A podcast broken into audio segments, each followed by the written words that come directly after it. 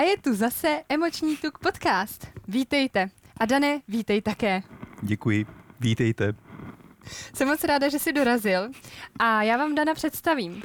Daniel Paulus. Možná, že už někdo z vás teďko, když slyší to příjmení, tak si říká, ale to je mi nějaký povědomí. A máte pravdu, protože ve třetí epizodě právě našeho Emoční tuk podcastu tady byla Danova manželka Kristýna Paulus, která s námi tady rozebírala téma o józe a jejím vlivu na tělo. Já jsem si záměrně právě Dana a Kristý rozdělila, protože se s nima tak krásně povídá, že kdyby tady byli spolu, tak by to byl podcast tak na 3-4 hodiny. Takže tady mám Dana takto samotného. Dané, řekl bys něco o sobě, něco, co já jsem vlastně tě co nikdo nepředstavila, neví. co nikdo neví. něco na sebe práskni. Pověz, kdo jsi. Kdo jsem? Uh, kluk z Vysočiny. Ze stejného města tá, tá, pocházíme táta vlastně? od rodiny, určitě jako důležitá funkce, důležitá role. Eh, Podnikatel, uh, kluk z korporátu vlastně původně uh, a z toho jsem odešel, už to budou nějaký tři, tři roky zhruba. Uh, takže já jsem, já jsem vlastně jako manažer z korporátu uh, a Tak- teprve potom mhm. jsem se uh, pustil naplno uh, do jogy. Hele, to mi trošku připomíná ten příběh knih, uh, mnich, který prodal svoje Ferrari. Uh, tak, tak daleko jsem se nedostal teda ještě, uh, ale, ale Je to vlastně podobná možná symbolika? Můžeme to tak říct? No já se úplně necítím jako, že by byly ty dva oddělený světy, že bych měl jako ten, ten svět uh, peněz a běžného normálního života a starostí a, a potom ten svět jako odstoupení a odpoutání se od těchto těch věcí. My jsme ze své podstaty uh, tantrici oba s Kristýnkou a pro nás tyhle ty dva světy uh, jsou naprosto propojený a relevantní a proto jako nohama na zemi, hlavou v oblacích a propojovat tyhle ty dva světy. Já jsem moc ráda, že to říkáš, protože s tím lidem souzním, s tady tím Hmm. po- popsáním toho, jak to vlastně může být. Hmm. A Dane, pojď mi rovnou prosím říct, jak ty ses dostal k Joze. Jaká je ta tvoje cesta? Já se trošku tady Pojďme se uvolnit. U, u, uvolním, my jsme nebyli úplně v napětí. tak pojď na to. Mo- Moje cesta k Joze, mm, asi trošku jiná než, eh, než eh, pro většinu lidí, nebo eh, co, co pravděpodobně očekáváte. Já vlastně celý život jsem velmi těma nohama na zemi, vlastně vždycky jsem byl velmi skeptický takovým jako ezoterickým věcem, takovým těch jednoduchým zkratkám. A ale přitom mě vždycky zajímaly věci, které se týkaly sociologie, psychologie, duchovna, duševna, ať si to nazveme jakkoliv. Takže jsem si studoval, přestože jsem teda vystudovaný ekonom a, a oficiální školy mám spíš zaměřený jako ekonomicky a, a velmi materiálně, To se nestratí. Ekonomické myšlení. tak eh, určitě. Tak ale pro, pro moji zábavu a pro to, co sytilo mojí duši, byla, byly věci, které byly spíš humanitního rázu. Takže Mhm. sociologie, eh, psychologie později, protože mým eh, velkým mm, ke komu vzhlížím, eh, patří tam i třeba Carl Gustav Jung, Mhm. mm-hmm. takže já jsem od něj přečetl téměř asi všechno, co, co snad jako se vydalo. A, tak, mě to, tak mě to hodně baví, hodně naplňuje. Sice nejsem psycholog nebo psychoanalytik, ale tyhle věci mě zajímají. No a já jsem později se dostal k tomu, že vlastně eh, to, co ovlivnilo hodně, hodně evropský myšlení eh, a nejen literaturu, ale právě i psychologii, psychoanalytiku, eh, ale i medicínu třeba, tak, eh, tak pochází vlastně z, z východu. Mhm. A že jako Slovani máme velmi blízko k Védám, a k sanskrtu a k, k tomu indickému odkazu, co se týká duchovna. Možná můžeš prosím jenom Hmm. uh, lehce říct, co to znamená Véda a sanskrt, že někdo třeba si říká, Ježiš, jakou řečí na mě mluví, ten Dan. Eh, Védy, Védy jsou nejstarší ucelený texty, které vlastně jako lidstvo vůbec máme k dispozici, pochází z Indie, jsou to čtyři, eh, čtyři knihy. Eh, které teďka se datují nějakých 5 tisíc až 7,5 tisíc eh, zpět. Eh, Nicméně furt se to prodlužuje, tahle doba, a pravděpodobně to ještě trochu déle. Mhm. A jsou to takové knihy civilizace. A, a ty popisují jak takové jako běžné věci, jak fungovat, ale třeba matematiku, fyziku, astrologii, jazyk, tak ale i duchovní, spirituální věci, rituály a jak, jak jako člověk by se měl chovat a žít jako jednotlivec a jako civilizace. A sanskrt je, je písmo, je to jazyk, jeden z těch téměř nejstarších a je zvláštní tím, že se říká, že, že vlastně neprošel žádným vývojem, ale že byl zjeven v hluboké meditaci v samádí mm-hmm. jako, jako vlastně dokonalý, tak jako je matematika vlastně nějakým projevem přirozeného vývoje lidstva, tak jak, tak jak univerzum, jak vesmír funguje, tak stejně tak tenhle ten jazyk je jakýmsi projevem toho, co je, co je vesmír. Má svých 50 eh, písmen, což je 50 základních energií vesmíru mm-hmm. a každý to písmeno je samo o sobě mantrou, vibrací, zvukem a proto potom, když se skládá různě dohromady, tak má, tak má i tu energetickou a obrazovou a vibrační úroveň. Já věřím, že teďko třeba někdo googlí, eh, co to vlastně sanskrt je. Hmm. Nicméně to jsou čárky nebo to jsou písmena? Jak bys nám to popsal? No, je to jako abeceda, kterou my mm. máme v češtině nebo v angličtině, akorát, mm. že těch písmen je tam víc, je jich tam mm. 50, respektive 52. A, a z toho se skládají slova. A původně to byl jazyk, který byl jenom psaný, jenom verbálně se s ním pracovalo. A teprve, teprve později vznikaly různé jako přepisy. Mm-hmm, děkujeme. Hmm.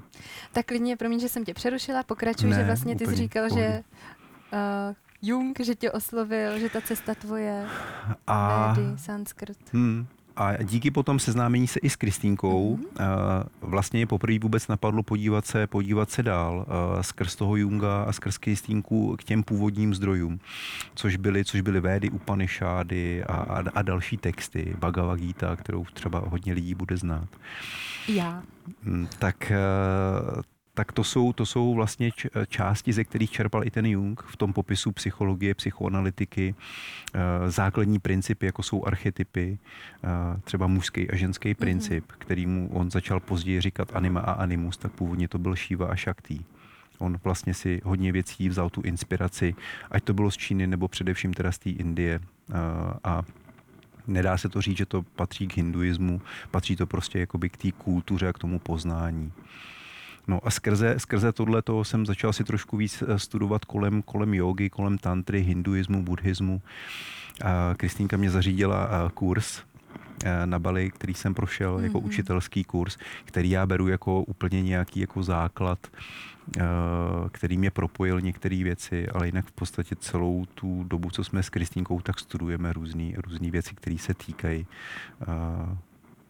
duchovna, jogy, těla, ajurvédy, to můžu potvrdit. Co vás znám, tak vím, že to tak opravdu je.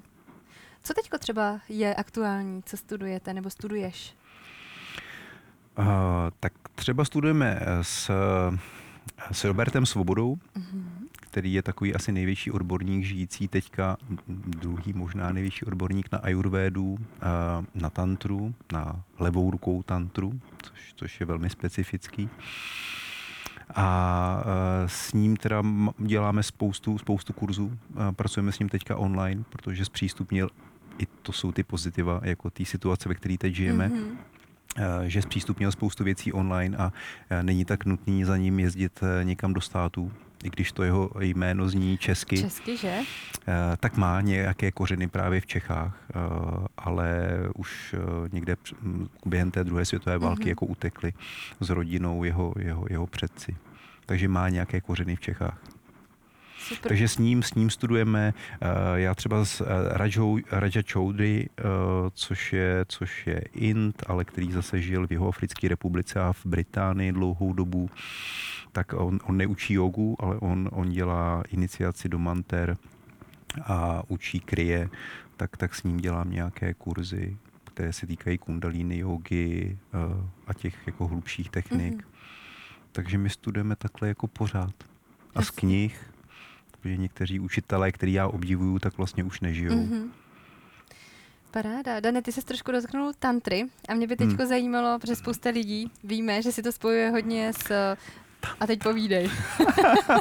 Eh, jasně, tantra a sexualita, sex a, mm, a erotické masáže, a oddálení, vyvrcholení a, a podobné věci. Vlastně?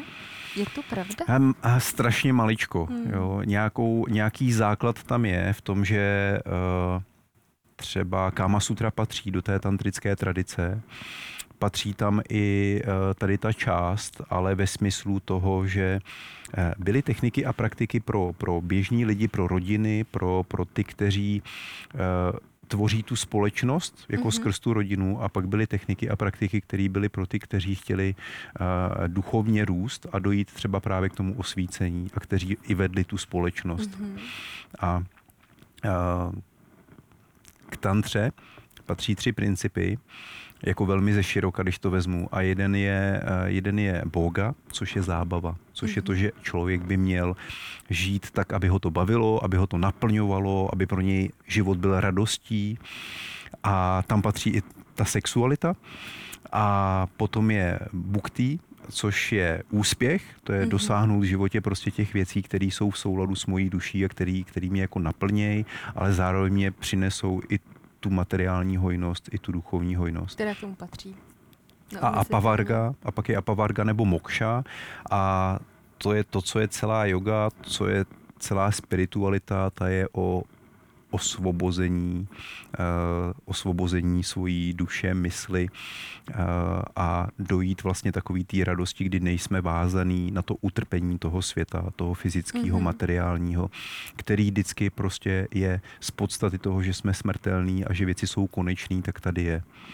Takže tyhle ty tři principy a patří k tomu i ta zábava, o které jsme se bavili. Proto ta tantra nevylučuje nic z toho života, stará se o všechno. Mm-hmm. Ale abych to, abych to doplnil, ta tantra uh, není jenom o té sexualitě, co jsme, si, co jsme si tady na západě z toho vzali. Mm-hmm. A to mhm. je opravdu jako malinká část toho a v podstatě pracuje se sexuální energií jako s tou nejsilnější energií, kterou v sobě máme, uh, tak ji využívá k transformaci, k osvobození, k osvícení, k tomu dosažení toho plného lidského potenciálu. Takže spíš se s ní pracuje ritualizovaně v tomhle smyslu a chceme ji využít k osobní transformaci, mm-hmm. ne jako prostředku k další zábavě. Takže bychom mohli říct, že tantra nás učí žít?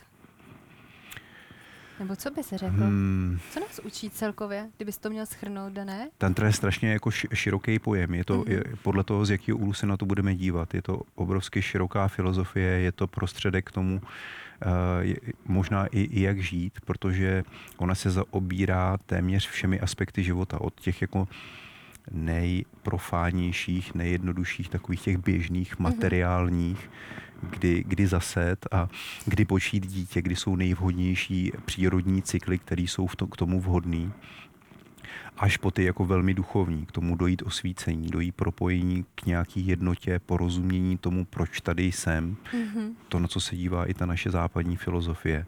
Kde jsme se tu vzali jako lidi, co je naším úkolem, jestli jsme jenom nějakou říčkou přírody a náhodou, anebo máme nějaký hlubší smysl.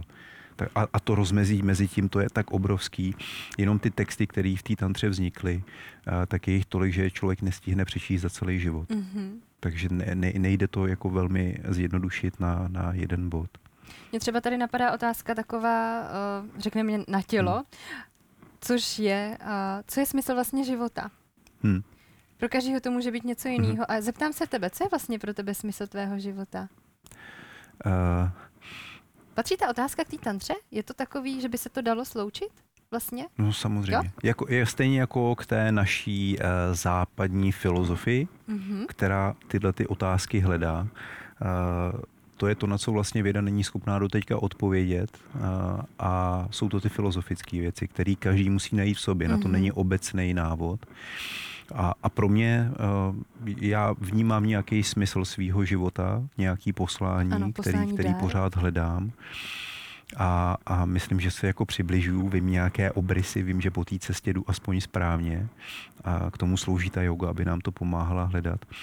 A, a pro mě je to uh, poznání, porozumění uh, sám sobě, světu kolem sebe a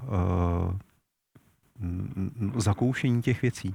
Mm-hmm. Takže to, to hrát si a využívat ty nástroje, který, který máme k dispozici, tělo, technologie, cokoliv, co nám ten svět jako poskytuje a zároveň s nějakým smyslem a s ohledem ke svýmu okolí uh, se posouvat dál. To je moc hezký, děkuju. Schválně se i vy u obrazovek, nebo teď, kdo posloucháte nás podcastu vyloženě v audiu, tak se pojďte zamyslet nad tím, co je váš smysl života. Myslím si, že je to zajímavá otázka, že člověk by se nad tím měl zamyslet, alespoň jednou v životě. Eh, rozhodně to ulehčuje ten zbytek toho života, protože když eh, trošku tuším, kam směřuju, mm-hmm. neříkám, že musím jako nutně znát ten přesný důvod, proč tady jsem.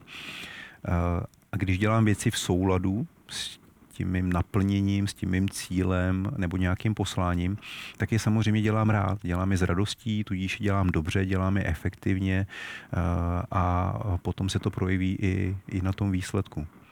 Můžeme tedy sáhnout do takového příkladu, že když si třeba představíme nějakou, řekněme, ženu, která pracuje v nějakém obchodu a je nepříjemná, unavená, na zákazníky taková hmm. nevrlá, je to žena, která zřejmě asi nežije to svoje naplnění, tento, ten svůj úděl.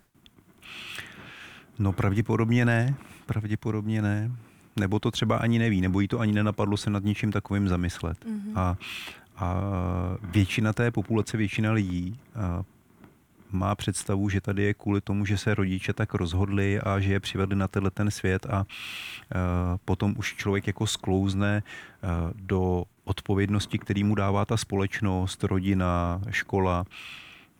Učím se to, co mě všichni ostatní řekli, abych dobře mohl vydělávat peníze, abych si mohl pořídit pěkné materiální věci a a dělám to automatizovaně. Vlastně mm-hmm. jako nežiju. 90% věcí, které v životě dělám, tak, tak dělám naprosto automaticky. Od toho, že ráno vstanu, do práce jdu proto, abych vydělal peníze, peníze potom utratím a, a pak se těším na ten týden dovolený mm-hmm. jednou za rok. Mm-hmm.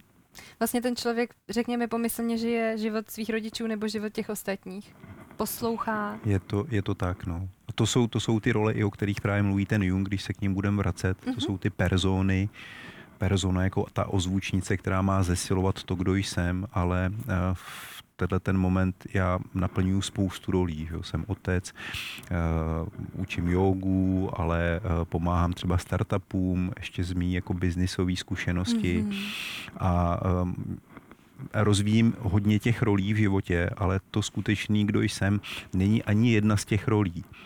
Jo, to, mm-hmm. musím, to musím zapomenout a musím se podívat do sebe, kdo teda ve skutečnosti jsem a proč tady jsem. A oddělit to od toho vnějšího, co je pro tu společnost, pro rodinu a tak dále.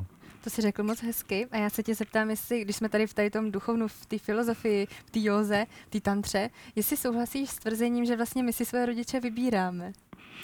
Mně se to tak líbí, mně to přijde dobrý, mně to přijde dobrý. Já, já úplně tuto tu zkušenost, ten prožitek nemám uh, s tím, že bych si byl jistý, že jsem si vybral svoje rodiče, i když věřím, že k tomu lze dojít. A přijde mi to pěkný, že to je odpovědnost potom uh, nejenom pro ty rodiče, ale i pro to dítě. Mm-hmm. Že to dítě si přišlo do nějaký uh, situace, aby si prožilo mm-hmm. něco a něco se z toho naučilo, posunulo, rozvinulo a takže to tak jako klade ten, ten, tu odpovědnost vlastně na oba dva, i na toho rodiče, i na to dítě. Souhlasím s tím, co jsi řekl, protože to řekl moc hezky. Já s tím takhle, nebo já s tím hmm. takhle také rezonuju, že si říkám, hmm. že i ten náš kluk, náš Alex přišel a vybral si hmm. nás z nějakého důvodu. Hmm. Super. Když se trošku odkloníme a, a vrátíme se k Joze, ano. tak mě by zajímalo, jak je možné, že yoga nabíjí energii. Jak je to možné? Jak yoga nabíjí energii? Uh, Můžu to příklad. Museli bychom si říct, jako, co, co je vůbec yoga a těch Dobře. pohledů na jogu bude strašně moc, ale uh, řekni příklad. Já řeknu příklad. Mm-hmm. Je třeba muž v korporátu, využiju mm. toho, co si vlastně mm. řekl o sobě, že si dříve pracoval v korporátu mm. a uh, pořád stíhá nějaký deadliny, nějaký schůzky v práci, mm. nemá čas se třeba ani občerstvit, ale pořád má v hlavě 10 tisíc milionů myšlenek, no milionů ne, 10 tisíc, a pak vlastně přijde domů a je vyčerpaný a přemýšlí nad tím, jestli se zacvičit jogu nebo ne. A teďko, jeden den si nezacvičí a jde spát totálně vyčerpaný. A druhý den už si řekne, a tak já do toho jdu, zacvičím si tu jogu a najednou zjistí, že je úplně v pohodě. Jak je to možný? Já oddělím dvě věci. Jo. Jedno, jedno je zacvičit si jogu, což už je samo o sobě jako pro mě třeba vtipný, ale Aha. zároveň pochopitelný, protože uh, ten náš západní svět, mm-hmm. a mhm. beru jako Evropu, Ameriku a tak, jak se yoga vlastně propaguje. On se říká praktikovat, že jo? No, protože eh, jak budeš cvičit meditaci, jak budeš cvičit pozornost, jak Mhm. budeš cvičit uh, studium jako těch textů a porozumění uh, sobě a, a porozumění jako světu kolem sebe a nějakých Mhm. principů, to, to nejde úplně jako cvičit. Takže, takže eh, je to takový jako zvláštní, protože to, co si většinou lidi představí pod jogou, je, je nějaký cvičení na podložce. Což je v té joze, řekněme, do jednoho procenta, jako to, co yoga je. Ale u nás je to 99%. Mhm. Eh, Takže, takže cvičit, proto, proto říkám, že mi to přijde jako legrační, protože pro mě třeba yoga, to cvičení je úplně jako to poslední, co, co mě z toho zajímá. To je super, že jsi to zmínil. Pojď Hmm. dál. Jdu dál. To, to A druhý, proč, proč doplňuji energii, třeba to, ta asanová praxe, dechový cvičení, eh, meditace. Yoga je v tomhle specifická na rozdíl od eh, podstatě jako jakýhokoliv sportu nebo fyzické aktivity, která má za úkol mm, tu energii jako vybít, dostat ze sebe energii, dostat, udělat nějaký výkon, tak i v té asanové praxi v joze nám jde o to, aby člověk byl schopen tu energii v sobě udržet, zakonzervovat, aby mu neutíkala, vytvořit vlastně tu nádobu, která nemá, není jak cedník a, a nezbavovali jsme se té energie, kterou potřebujeme a potom tu energii do toho, do toho těla, do té mysli doplnit. A, takže i když děláme tu asánovou praxi, tak jejím cílem není se vyčerpat, pobavit se, vyplavit endorfiny, ale cílem je naopak tu, tu energii doplnit. Mhm. Paráda. Takže když bychom řekli, že ten muž, který si zacvičí večer tu jogu a Hmm. cítí se mnohem lépe, Hmm. tak je to tím, že dobře dýchá, pracuje s tím tělem. Zkusíš mi tohleto nějak popsat, nebo jak je to možné prostě? Uf, eh, za, začne, být, začne být vědomější k tomu, co se Mhm. děje. eh, Tu pozornost najednou nerozprostírá do tisíce stran. Mhm. Eh, Náš mozek spotřebová kolem 40% energie, který, který máme k dispozici jako v našem těle. Mhm. Takže ono to vypadá, že člověk, který pracuje fyzicky, se unaví samozřejmě rychlejc a tak, ale ono to není úplně pravda. Když budu usilovně celý den pracovat, budu kreativní a budu především dělat věci, které nejsou v souladu se mnou, Mhm. mm-hmm. ale dělám je proto, že mám potřebu, pocit, jako že je musím dělat z nějakého důvodu, třeba kvůli těm penězům, eh, tak eh, tu energii vyčerpává. Mhm. A tu energii vyčerpává i to, že si pustím uh, televizi, že, že čtu, že jsem ve společnosti lidí a všechny tyhle ty věci vlastně nám odebírají tu energii, odčerpávají pryč. A ta Mhm. yoga nás vede k tomu odpojit se od těch věcí, ty svoje smysly chvíli dostat pod kontrolu, stišit hlavu, stišit myšlenky a tím najednou jako té energie spotřebováme mnohem mí, než, eh, než jsme během toho dne vlastně dělali. A tudíž to tělo začne, začne spíš dočerpávat. To je nádhera, to je přesně to, co jsem chtěla slyšet. Krásně si to popsal. A teď ještě mě napadá, že spousta lidí vlastně si doplňuje tu energii teďko vlastně externě a může to být nějaký energeťák, káva, Hmm. a někdo třeba i kouří, aby se jakoby sklidnil. Co bychom na to řekli? Přitom to paradoxně vyčerpává, je to pravda? Nebo mně to tak Krá- přijde? krátkodobě, krátkodobě určitě to není jako problém. Uh, pokud se mi sta- z toho stane běžný přístup k životu, že musím vypít 4-5 uh, uh, kafí za den a, a dát si krabičku cigaret, tak to už samozřejmě všichni víme, že to není úplně jako ideální. A stane se z toho ta droga a vlastně nám to pomáhá dostat se na nějakou jako úroveň, aby jsme přežívali, ale už nám to nic nepřináší navíc. Mhm. A, no, takže tyhle, ty, tyhle ty věci, jak- jako třeba káva, eh, o které jsme se krátce bavili před začátkem, Ano. tak já mám taky rád jako kávu, ale chci si to udržet jako, že je to pro mě ta chuť a že je to pro mě uh, i ten rituál třeba, ale uh, není to pro mě nutnost, mm-hmm. abych Mhm. musel si dát těch pět, pět kafí za den protože ta káva byla i historicky podobně jako třeba ayahuasca a, a jiný uh, psychoaktivující látky. Vlastně takovouhle jako drogou, která nám pomáhala zprostředkovat nějaký prožitek rozšířeného vědomí. Než se stala uh, vlastně naprosto běžným, Mhm. mm-hmm. běžnou spotřební věcí a tou zábavou.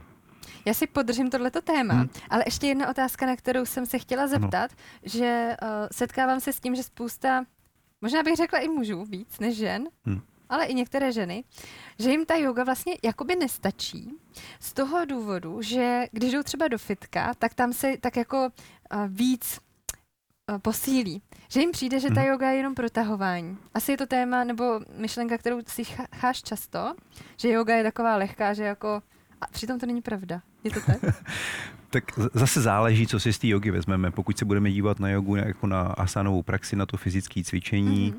eh, i- z této pozice ta yoga má co nabídnout, protože ty pozice jsou vymyšlené tak, aby dobře fungovaly s naším dechem, aby nám pomáhali zlepšovat dýchání, sklidňovat nervový systém, zasáhnout buď to tu aktivaci, a ne, nebo naopak eh, tu regeneraci.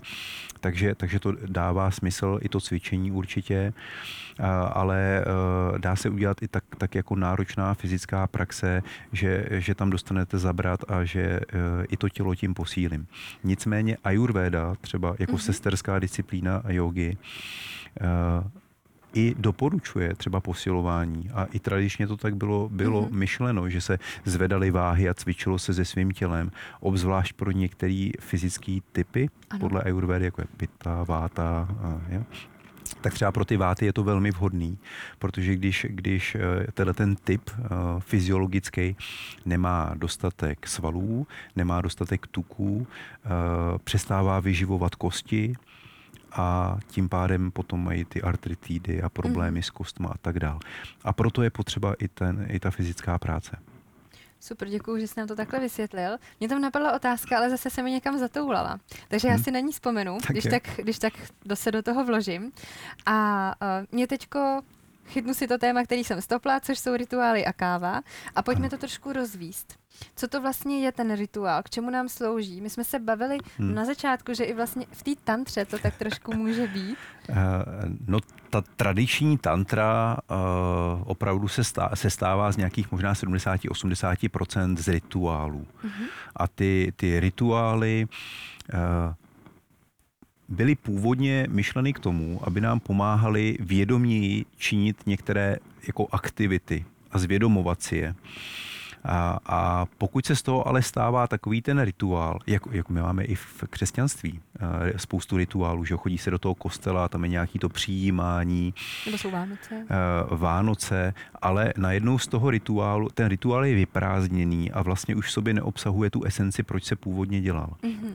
A ten rituál by měl být pořád nějaká vědomá činnost, kde jsem stoprocentně tím, tou pozorností, tím vědomím a pomáhá mi eh, vlastně dostávat se za ty hranice toho, toho běžného dne a běžných aktivit.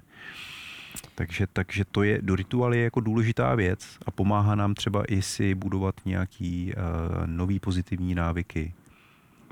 A tam je důležitý, že ty si vlastně, když jsme ještě nebyli na kameře, tak jsme si povídali o tom, že tam je Hmm. velmi důležitý být tady a teď, Hmm. protože když, a to jsem zmiňovala vlastně já, že když člověk si dá třeba tu kávu, ale v hlavě má těch deset myšlenek, že musí stihnout vyzvednout děti, eh, postarat se o večeři a ještě stihnout nějaký opravdu deadline na nějaký projekt, tak vlastně není Má, máš pravdu, eh, dokonce i vědecké studie na to už existují, že pokud člověk dělá i třeba fyzickou aktivitu, třeba to cvičení a jeho cílem je zhubnout Mhm. mm-hmm. nebo nabrat svaly, tak by ale u toho neměl poslouchat třeba podcast, mm-hmm. promiň, a, nebo si pustit video, a, nebo poslouchat hudbu, ale měl by mentálně být přítomný v té, v té věci a i třeba si to jako opakovat, co dělám a proč to dělám, protože potom, když, když, když tohle to nedělám, nepropojím to mentální a to fyzické, tak eh, ten efekt je o 80% nižší podle těch studií. Mhm. To znamená, že eh, jako jsem to trošku jako promrhal ten čas, který tomu věnuju, tak místo, aby byl teda naplno a byl, byl s plnou pozorností a měl co největší efekt, tak část toho jsem odvedl někam jinam a rozprostřel tu pozornost. Tohle sem velmi patří, děkuji, Hmm. že to zmiňuješ. Já si třeba teď představuju i nějakýho muže, který cvičí, jde, nebo cvičí, jde praktikovat tu jogu, Hmm. abych to upřesnila dobře a řekla, jde praktikovat tu jogu, ale v Hmm. hlavě už se mu zase honí, že musí stihnout to a to, musí stihnout, já nevím, koupit kitku manželce, protože mají výročí a vlastně není přítomen v té hodině, tak je možný, že on vlastně nedabije tu energii do toho těla? Určitě, ale to se na, na mojí nebo na křesťanční hodině nestane. Mm-hmm. Že, by, že by měl čas a prostor na tohleto myslet.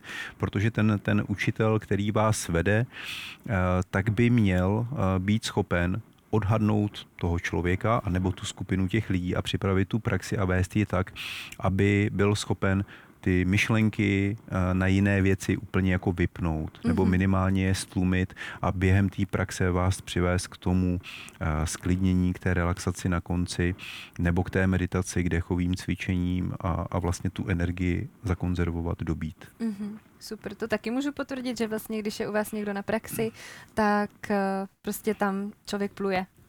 Je to nádhera. A už jsem si vzpomněla na to, co jsem chtěla říct, tak já hmm. to rovnou takhle teda vsunu.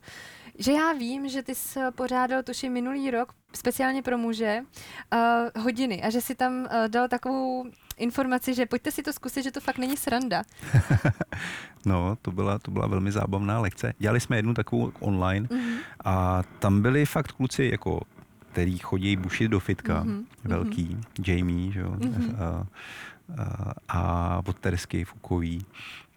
A byl tam ještě jeden kluk, který dokonce trénuje hokejisty jako, jako uh, fyzio v Plzni, jako profíky a veliký, dvoumetrový velký chlap, mm-hmm. namakaný, svalnatý. A bylo tam takhle kluků jako víc. A no, po deseti minutách měli co dělat. Byli ty, ty, který, ty, který nebyli zvyklí. Mm-hmm. No samozřejmě uh, první věc je to, že je to fyzicky náročný, mm-hmm. že můžu připravit takovou praxi, aby byla opravdu jako fyzicky náročná, ale nejde o to jako tím proletět, ale když dám třeba výdrž, zůstane někde na 6, na 12 dechů, uh, tak to jako už je náročný. Mm-hmm. Kdo jste si zkoušel třeba zůstat v plenku minutu, mm-hmm. v prkně nebo v nějaký jiný pozici a ty pozice jsou takové, že většinou to uh, jsou trošku odlišný od toho, co člověk běžně dělá, takže ty svaly není zvyklý zapojovat takže kluci dostali zabrat. No. I ty profíci, kteří se vlastně tím živějí, tak eh, při té fyzické praxi, eh, já myslím, že nebylo víc než 10 minut a byli, byli dost jako vyřízený. Mm-hmm. No, pohodně byli všichni spocený a byla pod nima kaluš. Nádhera. Takže tady je opravdu vidět, že ta yoga není, řekněme, sranda a přitom sranda hmm. tam je, si myslím. Je tam čas na srandu? Je tam určitě čas na srandu. Záleží, co je záměrem té praxe. Mm-hmm. Jo. Pokud, pokud chci vytvořit lekci uh, pro nějakou větší skupinu lidí a není tím cílem nějaký osvícení v tuhle tu chvíli nebo dostat se do meditace, tak, uh, tak my to prokládáme i, i různýma vtípkama. On, když se tam potom někdo třese uh, v té pozici, tak je to, je, to, je to dobrý jako to uh, udělat mm-hmm. i mhm. zábavnou formou. Super. Na webu emočnítuk.cz jsou mimo jiné ke stažení e-booky na tohle téma. Pojď mi prosím ještě se držet toho záměru. Hmm. Pokaždé, když vedete lekci, tak se tam dává záměr podle toho, kdo se ti tam sejde, nebo jak to vnímáš? Jak, to, jak se připravujete s Kristýnkou? No, my většinou vedeme uh, uzavřený kurzy, uh, kde, kde je minimálně těch 10 hodin, kdy se potkává stejná skupina mm. lidí. My v podstatě nemáme jako otevřenou lekci, kam by lidi mohli normálně přijít, protože uh, tam, se, tam se střídají a nevznikne tam ani taková ta jako důvěra a uvolnění těch lidí mm-hmm. pro, pro ty další věci a není možný ty lidi brát dál než za tu fyzickou praxi. A ta příprava potom je docela náročná samozřejmě, protože chceme někam jako přivést tu skupinku. Takže od nějakých základů jogy přes asanovou praxi jdeme, až teďka třeba mám kurz, který je zaměřený na energetický centra v těle a jejich spojitosti s emocema, s psychologií, mm-hmm. s orgány v těle a co si sebou nesou v tom našem jako životním projevu. A tam samozřejmě takhle jdeme jako od těch základů až k těm uh, nejsubtilnějším věcem, k meditacím a prací s vědomím. Mm-hmm. Takže to, ta příprava potom, mě potom připravit takovýhle kurz trvá. No. Mm-hmm. Teď mám třeba roční kurz, který už je uh, o kundalíny, o kriya technikách, kde je potřeba vždycky už nějakou třeba měsíc nějakou tu praxi dělat, aby jsme postupně to tělo očistili, posílili, připravili, zvýšili si citlivost na vnímání energie. Mm-hmm. A tam potom dává smysl třeba to dělat i online a setkat se jednou za čas, eh, kdy mohou ty lidé praktikovat a vytvořit si svou, svoji osobní praxi, kterou nic nenahradí. Super, děkuju. Ještě mě naprávě na konci eh, často nebo většinou zpíváte mantry? Jsou to mantry? Uh, ano. Protože musím říct, že já jsem vlastně měla zakoupený od vás balíček uh, hmm. těhotenský a hmm. když jsem vlastně rodila, tak mě tam, nevím ve který to bylo lekci, ale mě tam zněla furt ta tvoje mantra. Hmm. A docela mi to hodně pomáhalo jako udržet se v pohodě. Co to s tím člověkem dělá vlastně na konci té lekci? No, Takhle. Lekce. My jsme, my jsme si povídali chvilku o tom sanskrtu, co je. Uh-huh. A že je to jako odlišný jazyk od těch jako běžných, kterými používáme k té komunikaci. Protože on, každý to písmeno v tom sanskrtu si sebou nese určitou vibraci. Má uh-huh. nějakou vlnovou délku, která uh, něco znamená, něco vytváří. Vlastně energie je to, co drží všechno pohromadě. Je to takový to substrátum celý jako existence. A ta, ta mantra není jenom zvuk sám o sobě. Není to jako, když si řekneme jako dobrý den nebo měj se hezky, mm-hmm. a, ale nese si sebou tu vibraci, která v tom těle něco vyvolává. Pracuje na tom podvědomí nebo nevědomí podle Junga, na té archetypální úrovni. A já třeba s mantrama pracuji strašně rád, přestože já nemám hudební sluch a nikdy by mě nenapadlo, že zrovna pro mě bude mantra tím, tím jako nejsilnějším nástrojem, jak se dostat k meditaci, mm-hmm. jak se rychle dostat do meditativního stavu, nebo jak, jak pracovat vlastně se svým vědomím. Ale funguje to. Nějakým způsobem to funguje. Není, nejsou to žádný čáry, máry, ale má to nějaký efekt. My je zapojujeme uh, mantry i když někdy je zapojujeme třeba jenom jako z toho důvodu, aby jsme prodloužili dech, aby jsme mm-hmm. se mhm. naučili správně dýchat. Takže s výdechem ať je to OM nebo je to RAM, nějaká jednoduchá bížu mantra, která mi pomáhá uh, uh, prodloužit výdech. Mm-hmm. Protože když řeknu vydechněte na pět dob, mm-hmm. když řeknu teď si do toho přidejte tu mantru, tak automaticky ten zvuk mě prodlužuje ten výdech. Takže to je jeden způsob, jak využít třeba během té asánové praxe. Druhý způsob je, jak se dostat lehce do meditativního stavu, protože mi to pomáhá soustředit mysl, mm-hmm. zapojit ji do jednoho směru, ji nasměřovat a, a udržet tu pozornost. A potom jsou mantry, které jsou velmi jako sofistikované a musím je dostat od svého učitele v rámci mhm. nějaké jogové linie tomu se říká guru mantra. Aha. Musím ji vlastně jako dostat posílenou těmi miliony a miliony opakování, která přede mnou už někdo jiný vykonal a tím, že mi ji dá, předá mi už tu energii té mantry, tak, eh, tak teprve potom má ten účinek pro mě. Proto je tam ta tradice jako učitele a, a žáka a následníka, kdy já vlastně některé ty techniky, eh, třeba ty mantry, musím od někoho dostat. To není, že si někde přečtu a začnu jí tak to je uh, moc zajímavý. do zhloupnutí opakovat mm-hmm. a mlátit si ji do svý hlavy. Tímto tím uh, ta mantra ne, se nestane jako funkční. Magický. Protože nějakou zřejmě... Mm, nějakou vibraci to na nás, jako na žáky, řekněme, jestli jsme teda žáci, ty, co chodíme hmm. praktikovat k vám, tak to hmm. přenáší, protože opravdu je to takový nepopsatelný zážitek skoro až, že to člověka uvolní a cítí se opravdu dobře. Hmm o mantrách bychom mohli mluvit jako hodně dlouho. Já, to já, to, já to mám rád, je to, je, to, je to moje téma a, mm-hmm. a ty mantry studuju. A, takže mám, mám i svoje mantry, které jsem dostal od svých učitelů, mm-hmm. které jsou velmi osobní a které se nikde nezdělují a to používám pro svoji osobní praxi. Jsme procházeli vlastně dvouletou iniciací a, od jednoho z našich učitelů do, do té pravoruké tantry, do Shri Vidya linie, která si sebou nese jako spoustu těchto těch jako vibrací zvuků, který pracují s vaším energetickým tělem a, a s myslí a s vědomím. A to jsou věci, které třeba teprve teďka ta, ta věda začíná objevovat. Mm-hmm. Jo, když nechci se ohánět kvantovou fyzikou a dalšíma objevama, ale třeba právě jako zvuky, vibrace a co, co je hmota, co je fyzice. energie, mm-hmm. tak to jsou věci, které zdá se, že těmhle těm dávným kulturám byly nějakým způsobem uh, známí. Mm-hmm. A nemusíme se dívat jenom na jogu a, a na tantru, ale uh, vlastně ta nejstarší spirituální mm-hmm. tradice je šamanismus, ke kterému my máme jako Slovani obrovsky blízko a je to součást naší kultury. Máme slovenský, slovanský védy třeba. Mm-hmm. Máme slovanský jazyk, který je podobný sanskrtu. Jmenuje se Bukvice, nevím, jestli to někdo, někdo z posluchačů uh, viděl. Takže jako staroslovanský jazyk Bukvice, který právě má i tu úroveň obrazu tvornou, kdy pracuje s naším vědomím. A to jsou věci, kterými už nejsme schopní vnímat, protože jsme ve stavu vědomí, mm-hmm. který to neumožňuje jako běžně, jako celý té mm-hmm. společnosti. To bychom museli co? Museli bychom se utišit? Za, zapraktikovat si? to je takový divný, zapraktikovat si. No, Udělat si praxi? Existují, existují cykly v přírodě. My asi mhm. rozumíme těm základním, jako že tady je měsíc a je tady slunce a že trvá nějaký oběh měsíce kolem naší země a tam už rozumíme tomu, že třeba měsíc dokáže uh, svojí gravitací ovlivnit moře, že je příliv a odliv mm-hmm. a že my jsme ze 70% tvořený vodou ano. a má to vliv na nás. Že kdyby nebyl měsíc, uh, uh, ženy nemají periodu, ano tudíž by tady nebylo žádný život na Zemi.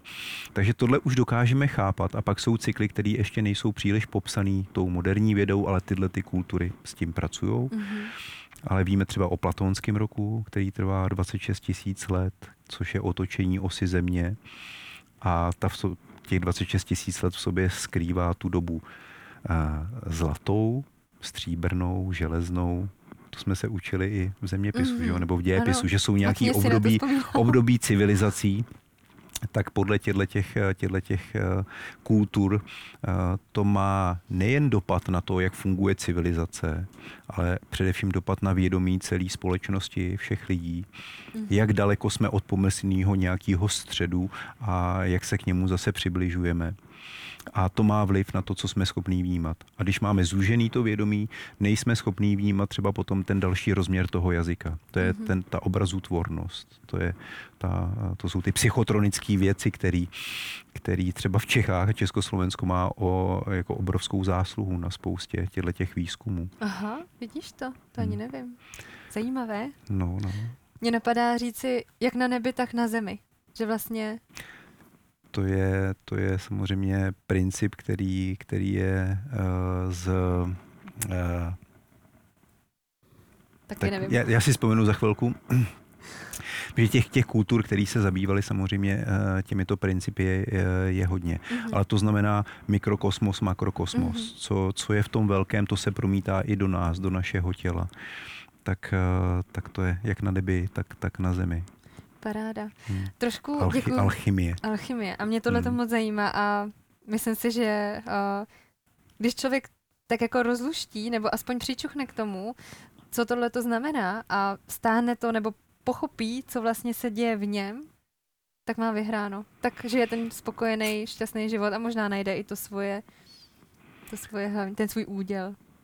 Tak to je, k tomu ta yoga vlastně vede toho člověka, k tomu stišení, zamyšlení se, hledání v sobě za úrovní toho těla a i toho myšlení, mm-hmm. protože to skutečně je zatím. O tom mluví i ta psychologie konec konců, která si odsud, odsud taky čerpala ty, ty zkušenosti a znalosti, která rozděluje toho člověka na to vědomí, nevědomí a kolektivní vědomí, což je vlastně to univerzum, to je nějaký ten substrát, ze kterého to vychází. A tam se potřebujeme dostávat. Vidíte, tohle by mohl být rozhovor opravdu třeba na čtyři hodiny. Každopádně máme omezený čas. Tak mě, vracej mě zpátky k těm, k těm Jsi tématům, úplně krásně nasměrovaný a já bych teď nakousla další téma a to je instinkt. Instinkt a intuice. Ha. No, no, no to protože my jsme, my jsme se k tomu dostali, abych to uvedl uh, s tím, s tou kávou, že? nebo mm-hmm. s mhm. cukrem, nebo uh, vlastně cokoliv, eh, co máme pocit, jako že teďka mám na to chuť, nebo... A to jsme právě v emočním tuku, že hmm. vlastně spousta, řekněme, žen si myslí, že teďko teda to tělo vysílá signál, že hmm. potřebuje hmm. tu čokoládu. Pojďte no, nepokračovat no, no. klidně dál. No, je to, je to tak, že eh, tohle to slyším velmi často, že když eh, si to tělo řeklo, tak to jako potřebuju. A, a omluvím si tím cokoliv. Mm-hmm. Cigaretu, alkohol. Uh, alkohol, sladký, uh, hodně kořeněný, všechno si můžu vlastně přehodit na tuhle tu výmluvu. Mm-hmm. To ale není, to ale není intuice. To, to, si, to si pleteme, to není něco, co je hluboko z nás. To jsou naše zvyky, i ty negativní, které nás vedou vlastně do toho kolotoče neustále opakovat ty věci, které jsme se naučili, na které jsme si zvykli, které mm-hmm. nám mhm. chutnají. A naše omezené smysly prostě chtějí být sycený, takže nám přinášejí tu informaci do mozku, hele, ta čokoláda, to, to by bylo, to, to, teď si to dám. Potom se ti vždycky uleví, bude ti dobře. No, ta čokoláda. chviličku jo, ale celkově ne. A to je, to je ten problém mezi instinktem a intuicí, tohle bych spíš dal jakoby k těm instinktům, který nás vedou k tomu ne moc nad těma věcma přemýšlet, mm-hmm. ale, ale jednat podle toho, co jako impulzivně, mm-hmm. co, mě, co mě napadne. To ale není intuice. Intuice je to, když se stiším, to, když se dostanu do toho stavu jako rozšířeného vědomí mm-hmm. a mám ten vhled. Vhled, kdy heuréka, teď jsem něco vymyslel, teď mě něco napadlo, protože to si vytáhnu jako z toho univerzálního, jako ten jazyk, jako ty energie, jako matematika. Eh, vytáhnu si vlastně informaci, která tady už existuje, je přirozená, je tady v tom prostoru a já si pro ní vlastně jakoby někam šáhnu v tom stišení. To je ta intuice, kdy dělám věci správně. Psychologist tomu říká úplný bytostný já. Mm-hmm. To je to, kam já si můžu šáhnout, to je ta má podstata a tam potom jsem v souladu se svojí duší. Tady vlastně můžu dát takový příklad, že já třeba na coaching mám klienty, který uh, mi říkají, já prostě jsem zaplavená, nemůžu na nic přijít, hmm. um, nevím, jak se rozhodnout, jestli s ním zůstat nebo odejít, jestli zůstat v práci nebo odejít. A těm klientům vlastně vždycky říkám, tak se stižte, běžte někam sami, buďte tam sami a v tichosti. Teď se trošku dotýkám hmm. tvého pobytu ve tmě, takže ta, na to taky ještě dojdeme. Nicméně tam vlastně, když člověk je sám, je v té tichosti, tak vlastně dostává ty odpovědi. To je to, co si vlastně Dané řekl, že to hmm. jakoby vytáhne z toho, hmm. z toho univerza. Hmm. Můžeme to tak říct? Je to tak, no. Můžeme si uh, tomu dát spousty názvů. Někdo, někdo říká, že mluví se svojí duší, někdo, někdo že mluví s Bohem, uh, někdo prostě jako využívá svoji vnitřní intuici a je schopen se na ní naladit a poslouchat jí. A vlastně mluvíme o tom samým. Mm-hmm. Vytáhnout něco z té přirozenosti. Mně, mně to přirozený připadá jako, jako dobrý pojem. Mm-hmm. To je rozumět souvislostem přírody, třeba těch přírodních cyklů, tomu, co je vlastně přirozený a normální pro nás, jak žít. A my se od toho hrozně odtrháváme. Ať je to i v tom, že my nejsme sami se sebou vlastně jako nikdy. Kolik lidí má prostor na pět minut denně hmm. zavřít oči, anebo je mít i otevřený a dívat se do přírody. Jo, pozorovat. Bez hodnocení, bez přemýšlení nad tím, co ještě bez musím, Instagramu. bez včerejška. Jo, když se nudím, otevřu telefon, najdu si nějakou mm. informaci, něco si přečtu, nebo si něco pustím. Uh, jen si zkuste všichni říct, kolik času denně trávíte bez jakýhokoliv sycení smyslu. Ani mysli, ani přemýšlením. Jenom prostě jako chvilku být, pozorovat. Uh, Mít prázdno.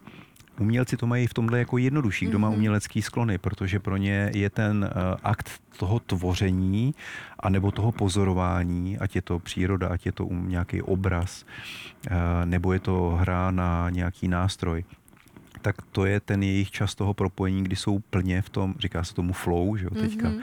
být, ale to je pro mě to být v souladu se svojí mm-hmm. duší, sám se sebou a tam potom mám tu intuici, tam potom mám to napojení a jsem schopen dělat správný rozhodnutí. Dostávám ty odpovědi. Tak. Mm-hmm. Paráda. Řekli bychom ještě něco k tomu instinktu a intuici? Ne, je to celoživotní uh, uh, vlastně cesta. To není něco, že teď jsem se napojil, uh, teď mě přišla nějaká myšlenka, teď, teď to jako vím, z nějakého důvodu, co mám udělat, jak se mám chovat, jak se mám rozhodnout a, a že mi to zůstává. My se musíme k tomu vracet, k tomuhle tomu. Mm-hmm. To, to, to já jsem si velmi jako prožil třeba právě v té tmě. Mm-hmm. Pojďme rovnou na tmu. Pojďme jestli na souhlasíš. No, tak jo, tak, Dane, co tě zajímá? Uh, jak se měl ve tmě? No, pro mě to bylo moc důležitý, pro mě to bylo velmi, velmi zajímavý a řekněme, že to uh, že mi to dovolilo prožít věci, které jsem do té doby jim rozuměl intelektuálně, mm-hmm. byl, byl, byl, byly v souladu s tím mým viděním světa, ale tam jsem si spoustu těch věcí mohl, mohl vlastně zažít na vlastní kůži. A tím, jak já jsem velmi opatrný k různým jako teď řeknu EZO, ale myslím tím jako negativní mm-hmm. EZO, mm-hmm. takovým těm zjednodušováním a zkratkám, ale ezoterika jako, jako věci, které jsou ty vnitřní, tak, tak eh, k těm mám velkou úctu tak, eh, tak tam jsem mohl si je jako zažít. Ne, nebylo to jenom jako intelektuální cvičení, že rozumím tomu, proč védy fungují a proč nějaký cykly v přírodě fungují. Mm-hmm. A tam, tam jsem se mohl do toho ponořit. Jaký emoce jsi tam prožíval? Měl jsi i strach? Vůbec. Jo. Ne, strach. Já jsem to měl hrozně jako pěkný a příjemný a, a, a uvolněný. Já nemůžu mluvit o emocích, protože tam emoce jako ta, to, to nebylo na nebyly? místě. Mm-hmm. Ne, emoce nebyly na místě. Je nějaká věc, kterou jsi odnesl od tamtuť a žiješ s ní doteď? Změnila ti život? Něco, myšlenka? Já bych řekl, že všechno to bylo jakýmsi mm, potvrzením tím, že jdu po správné cestě, mm-hmm. že dělám dobré věci. A, a, a že by to bylo nějaký úplně něco, co mě změní život, to bych, to bych neřekl, protože celý ten život jako směřuje mm-hmm. tím směrem a tady některé ty věci se mi uh, potvrdily. Já nevím, Takže to, to bylo potvrzení. Mluvíme tady o potvrzení. Potvrzení ujištění. správnosti cesty, mm-hmm. tak, tak bych to řekl. Což si myslím, že i my jako lidé jako často potřebujeme vědět, že jako jo, tohle, co dělám, je správně. Je to tak? Je a když se stiším, když se dostanu do meditace, tak, eh, tak jsem schopen se toho dotknout. Mm-hmm. Ale pro mě je teďka třeba to jako jednodušší se do toho stejného stavu dostat znovu. Ale je to práce, ke který se musím vracet. Není to něco, co mám garantovaný, mm-hmm. jako jedním prožitkem. Super. Proto věci jako, jako ayahuaskový uh, výlety a podobné věci za prvý jsou nebezpečný a za druhý, za druhý fungují jenom krátkodobě a většina lidí se k ní musí vracet a vracet a stává se z toho ta závislost, zase sycení těch smyslů. Namísto toho, aby to bylo jako uh, ukazatel na cestě, mm-hmm. tak se mhm. z toho stane ten, ta závislost. Protože to jsou věci, které já musím hledat uvnitř, ne, mm-hmm. zve, ne ven, venku. Máš teď tmu například raději? Já jsem měl tomu vždycky rád, ne, jo? já s tím nemám jako potíž, no. Hezky. Že myslím tím, jako jestli třeba uh, častěji si doma nezhasínáš a nejseš tak jako zase zpátky. To ne, já mám, já mám rád jakoby ten klid, ale to jsem měl vždycky. Mm-hmm. Já jsem, já jsem introvert. Mm-hmm. Opravdu uh, vše, všechny moje extrovertní uh, projevy jsou, jsou uh, velmi naučený a vědomý. Mm-hmm. Uh, já jsem celý dětství, mládí strávil v knížkách a, takže jsem jako četl a ne, nejsem úplně rád eh, ve společnosti mnoha lidí. Mám to rád na chvíli, mm-hmm. ale mě to energii bere, mě to nedobíjí. Mm-hmm. Já, já potom potřebuju zase být sám. A i, i Kristýnka to ví, mm-hmm. takže mi i dopřává tyhle ty chvíle, kdy já potřebuju třeba jako na den někam, někam jako odjet, být sám pro sebe. Nestává se to teď tak často samozřejmě s mhm. dětma a s rodinou, mám svoje zodpovědnosti, ale já dobím, eh, když jsem sám. A mně se moc líbí, že ty vlastně víš, kdo jsi a víš, jakých nástrojů můžeš využít, aby se cítil lépe. Snažím se s tím pracovat, neřekl bych, že vím, kdo jsem, uh, tuším obrysy. Dobře, děkuji ti, že jsi takhle zmínil uh, svůj, svůj pobyt ve tmě. A já bych teď plynule ještě navázala na to, co je vlastně dneska. A to je období nějakých uh, nachlazení a vyrost. Můžeme si z jogy například... Jak se z filozofie dostáváme uh, na praktic... praktické věci. Ano, hmm. přesně tam proplouváme. Teď je vlastně období, kdy je hodně nachlazení. Můžeme hmm. si tou jogou nějak pomoci? Nebo je něco, co ty osobně bys třeba doporučil? Je to aktuální téma hmm. teďko? Uh, já začnu těma drobnýma praktickýma uh-huh. věcma, potom, potom se na to podíváme, proč vlastně yoga by v tom mohla pomoct. Dobře. Uh, techniky, jako je práce s dechem, které jsou i prokazatelně různýma studiema už, už udělané třeba i na COVID. Dokonce existují studie z Itálie, kde dechové cvičení eh, z jogy pomáhali pacientům v rekonvalescenci a nebo snížení vlastně toho důsledku. Mm-hmm. Toho, že pracuje s těmi plícemi, eh, pracuje s těmi svaly, s bránicí, pomáhá skrz ty dechové cvičení právě jakoby minimalizovat ty dopady. Jasný. Takže to, to, to, to se samozřejmě dá. Dech je nejjednodušší nástroj, s kterým můžeme pracovat, různý, různý ty dechové cvičení, potažmo práce s energií nám v tom pomáhá. A pak jsou různé jako techniky, jako jsou kryje, kriya je většinou jako pokročilá pranayama, mm-hmm. práce s energií, práce s dechem, ale nese si sebou ještě v další aspekty, jako jsou mudry. Uh, to jsou takový názvy, který já jsem opravdu nikdy neslyšela. Uh, mudry jako uh, gesta nebo pozice mm-hmm. těla. Mm-hmm postoje a nese si sebou právě i třeba asánu, to znamená nějakou pozici jako toho mm-hmm. těla, v který jsem, směřování pozornosti, vizualizace a zároveň s tím pracujeme s energií. Ale jsou i velmi jako fyzický tyhle ty kryje, jako je třeba simha krya, což, což je doslova řev lva, mm-hmm. kdy nejprve sroluju jazyk do zádu do krku, Aha. My to většinou neumíme. Uh, on by Umíš? se správně měl zasunout až do zádu, do, do, do krku a do nosních dutin nahoru. Mhm. To je zase jedna, z- jedna z takových jako pokročilých technik. Ale stačí srolovat do zádu jakoby směrem do krku, srolovat Už ho to teďko zkouším. a potom zařvat, otevřít pusu, otevřít oči celou Mhm. a, a vypláznout jazyk a zařvat co nejvíc a víc takový jako dlouhý výkřik, proto je to Mhm. řev lva. Zase je u toho nějaká specifická pozice toho těla, co by ideálně měla být.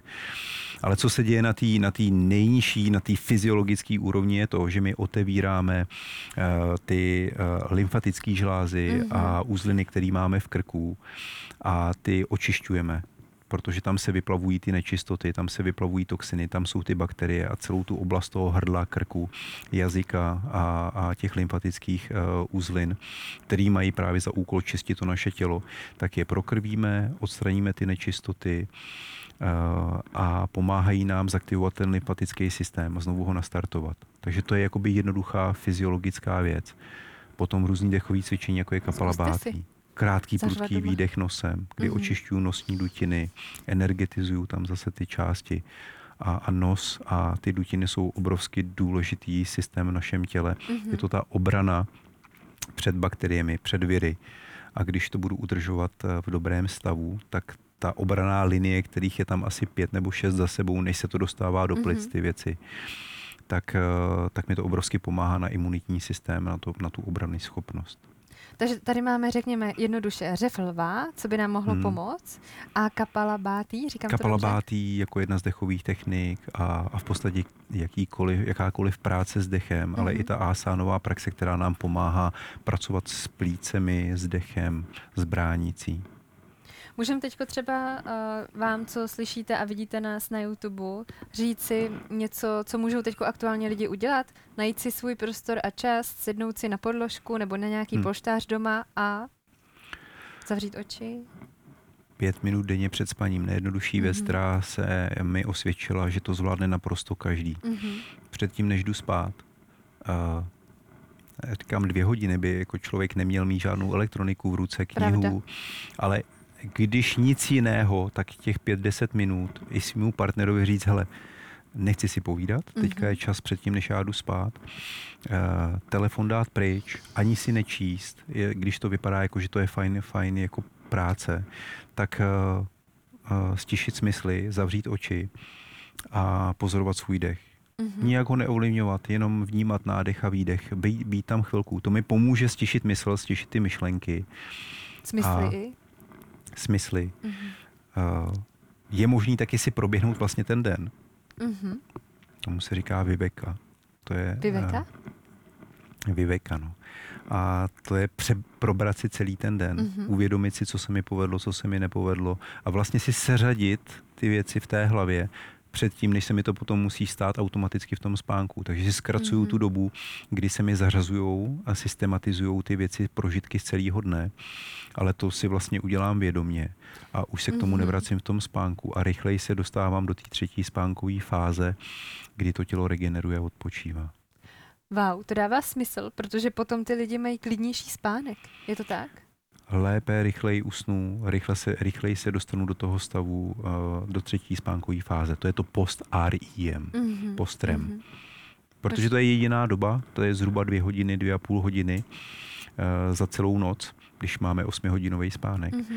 A to je jediná doba, kdy to tělo regeneruje, kdy vlastně se nastartují uh, hormonální systém a uh, regenerace, obnova buněk Mhm. uh, a jindy to prostě nejde. Dane, napadá mě otázka. Hm? Teďko jako maminka, která se budím eh, dvakrát, třikrát za noc, protože pořád se kojím, je to vlastně i možný u mě, nebo jak to to tělo? Je, dostaneš tam taky. Jo? A to, to tělo je chytrý, je přizpůsobený a, a tohleto období je pro vás jako super důležitý a Mhm. je i ozdravující a, a patří to k tomu. Takže teďka určitě se nesnaž jako spát, poslouchej dítě, poslouchej sebe. Ono to ani Patří, moc patří nejde. to, ono to, oni dost křičejí, já vím, taky jsme to tak měli. No. Tak děkuju, to jsem No, nevěděla a no. to je i pro mě takový, řekněme, uklidňující, že vím, že budu v pohodě a jsem. A proto je, to možná může být jako další návod, co si vyzkoušet, je yoga nidra. Mm-hmm. Protože na to člověk nepotřebuje umět vůbec nic z té jogy. Ani nepotřebuje rozumět, ani nepotřebuje dělat žádnou fyzickou praxi. Jenom si najít opravdu jako někoho, kdo, kdo tomu trošku rozumí. A nevymýšlí si slova, ale pracuje s jogou nidrou tak, jak byla zamýšlená.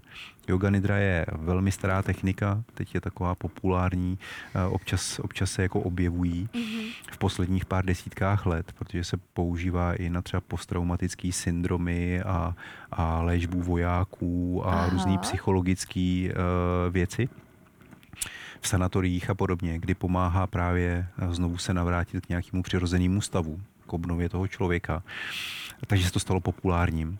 Ale nicméně to sáž daleko k Upanishádám fakt jako tisíce let zpátky tady ta technika.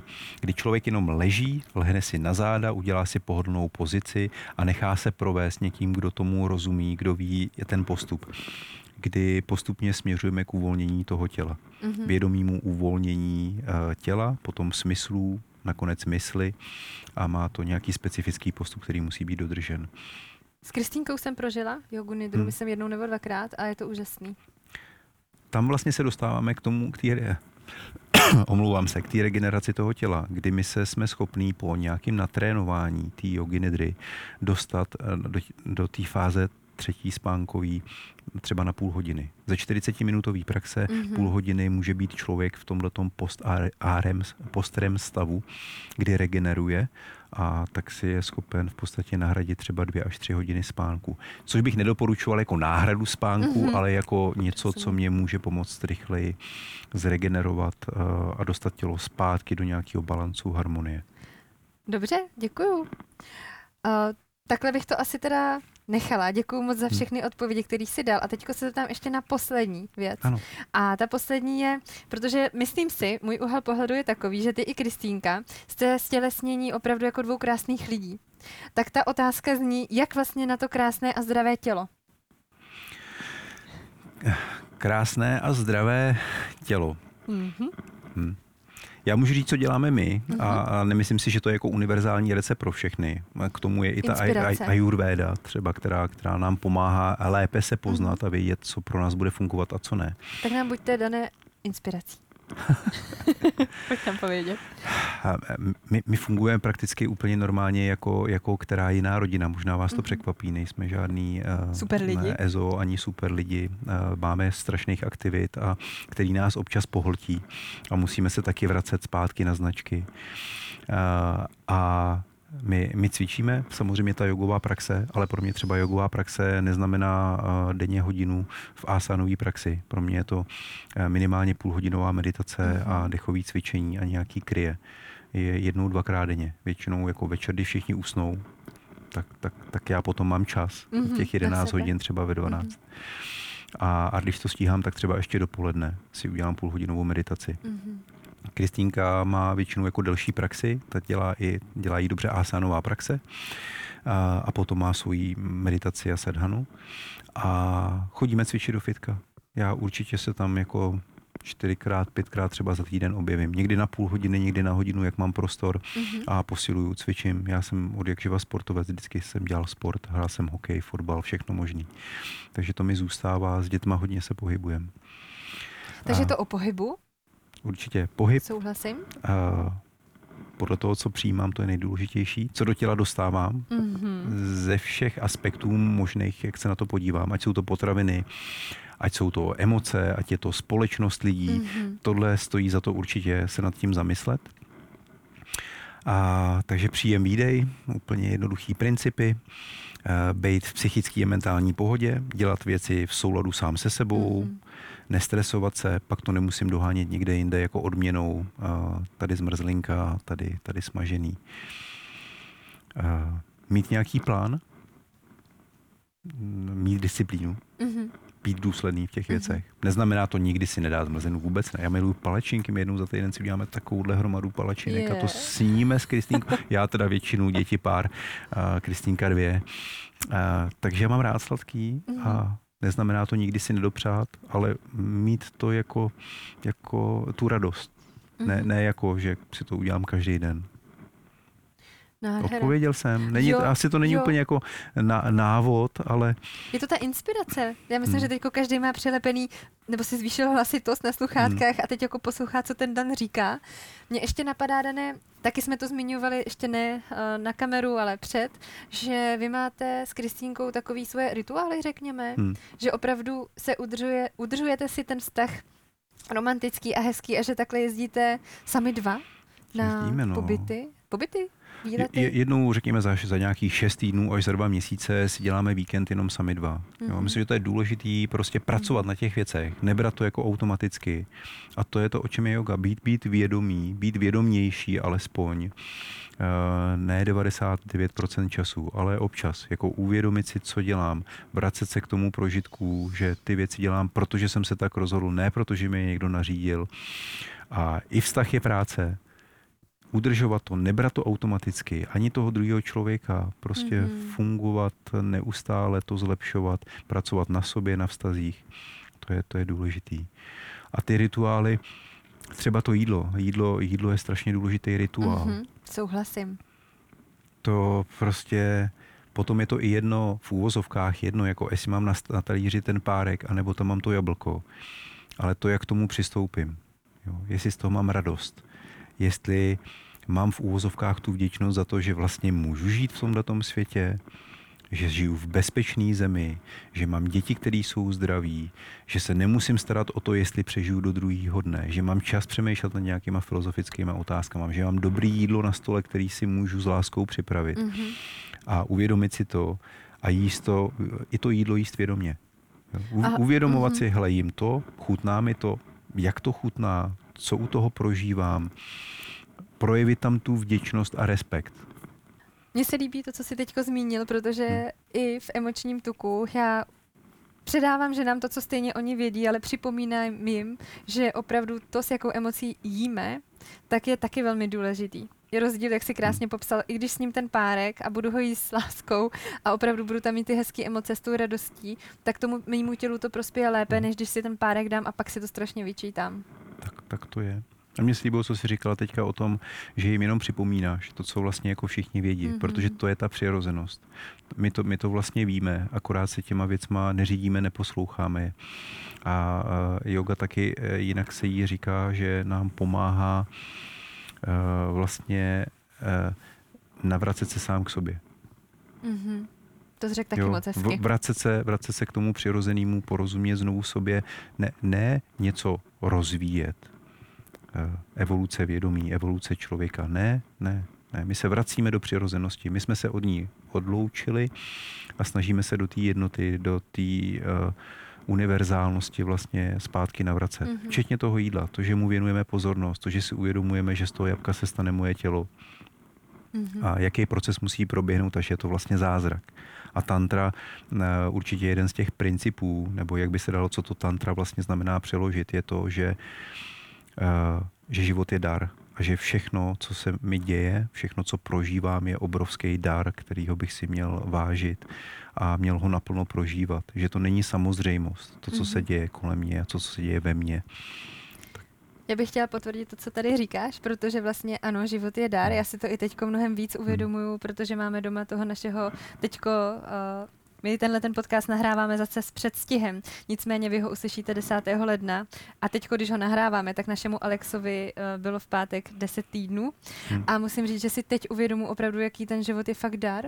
A ještě bych chtěla potvrdit všechno to, co jsi říkal, ohledně jogy a ohledně toho, jak vy s Kristýnkou přistupujete, protože já se snažím jednou za dva dny si alespoň, když teda uh, jde Alex večer spát, tak si jdu zacvičit uh, do pokoje, do naší pracovny, kde si zapálím svíčku, mám tam vás ve sluchátkách a opravdu se cítím potom mnohem, mnohem líp a i si tam uvědomuji takový ty filozofické otázky, jak ty tady zmiňuješ a je to obrovsky energetizující, můžu říct, takže potvrzuju tady to, co si vlastně říkal ohledně všech těch témat. Takže děkuji za to, co děláte. Myslím si, že nemluvím jenom sama za sebe. Dane, a mám na tebe úplně poslední otázku, která Mhm. se týká všech hostů, kteří tady byli nebo budou. A ta zní, a kdyby byla nějaká věc na tobě, kterou bys mohl změnit, tak co by to bylo? Já bych vůbec nic neměnil. Teď je všechno skvělý, jako co, co bych měnil. Já myslím, že všechno je dokonalý. Já bych vycházím z té tantry. Jasně, že se můžu na to dívat z pohledu hele, covid, hele, jako strašná situace. A nebo to můžu vnímat, hele, teď je to vlastně jako, je to strašně zajímavý to jako žít. Zlobí mě ty jednotlivosti? Určitě. Určitě se nad nima rozčiluju. Eh, Zlobí mě nedokonalost eh, eh, toho, jak, jak ten svět funguje, jak funguje společnost. Ale v celku já jsem strašně šťastný za to, že tady můžu být, že vlastně já jsem si vysněl takovou rodinu, jakou, jakou mám a, a svoji manželku, kterou miluju nade vše a svoje děti a, a, a vlastně já, já to přijímám jako, jako velký dar. Takže jednotlivosti mě možná rozčilujou, ale celé, když se na to podívám, ježiš, se mám úplně nádherně. Mhm. Já bych neměnil nic, já jsem, já jsem spokojený v tom, v čem, v čem jsem. Super, děkuji ti za tady tu odpověď. My budeme muset tu otázku změnit, protože každý host, nebo každý, eh, řekněme, mm, posledních pět hostů, včetně Hmm. tebe, odpovídá vlastně stejně, že by nic neměnili a že je to přesně tak, jak to má si být. vybíráš asi dobrý host. Hmm, to mě těší. Myslím si, že každý host, který v emoční tuk podcastu je, tak je opravdu host na svém místě. Hmm. A tím chci poděkovat i tobě teďko, za to, že jsi tu byl a že jsi přišel a za všechny tvoje myšlenky, inspiraci, za všechno, co jsi řekl. Děkuji ti, Dane. Děkuji za pozvání, díky moc. Je něco ještě úplně nakonec, co by si chtěl říct, než se rozloučíme? Um, užívejte si a hrajte si. Děkuju. Mějte se nádherně a budeme se těšit zase v dalším díle. Namaha.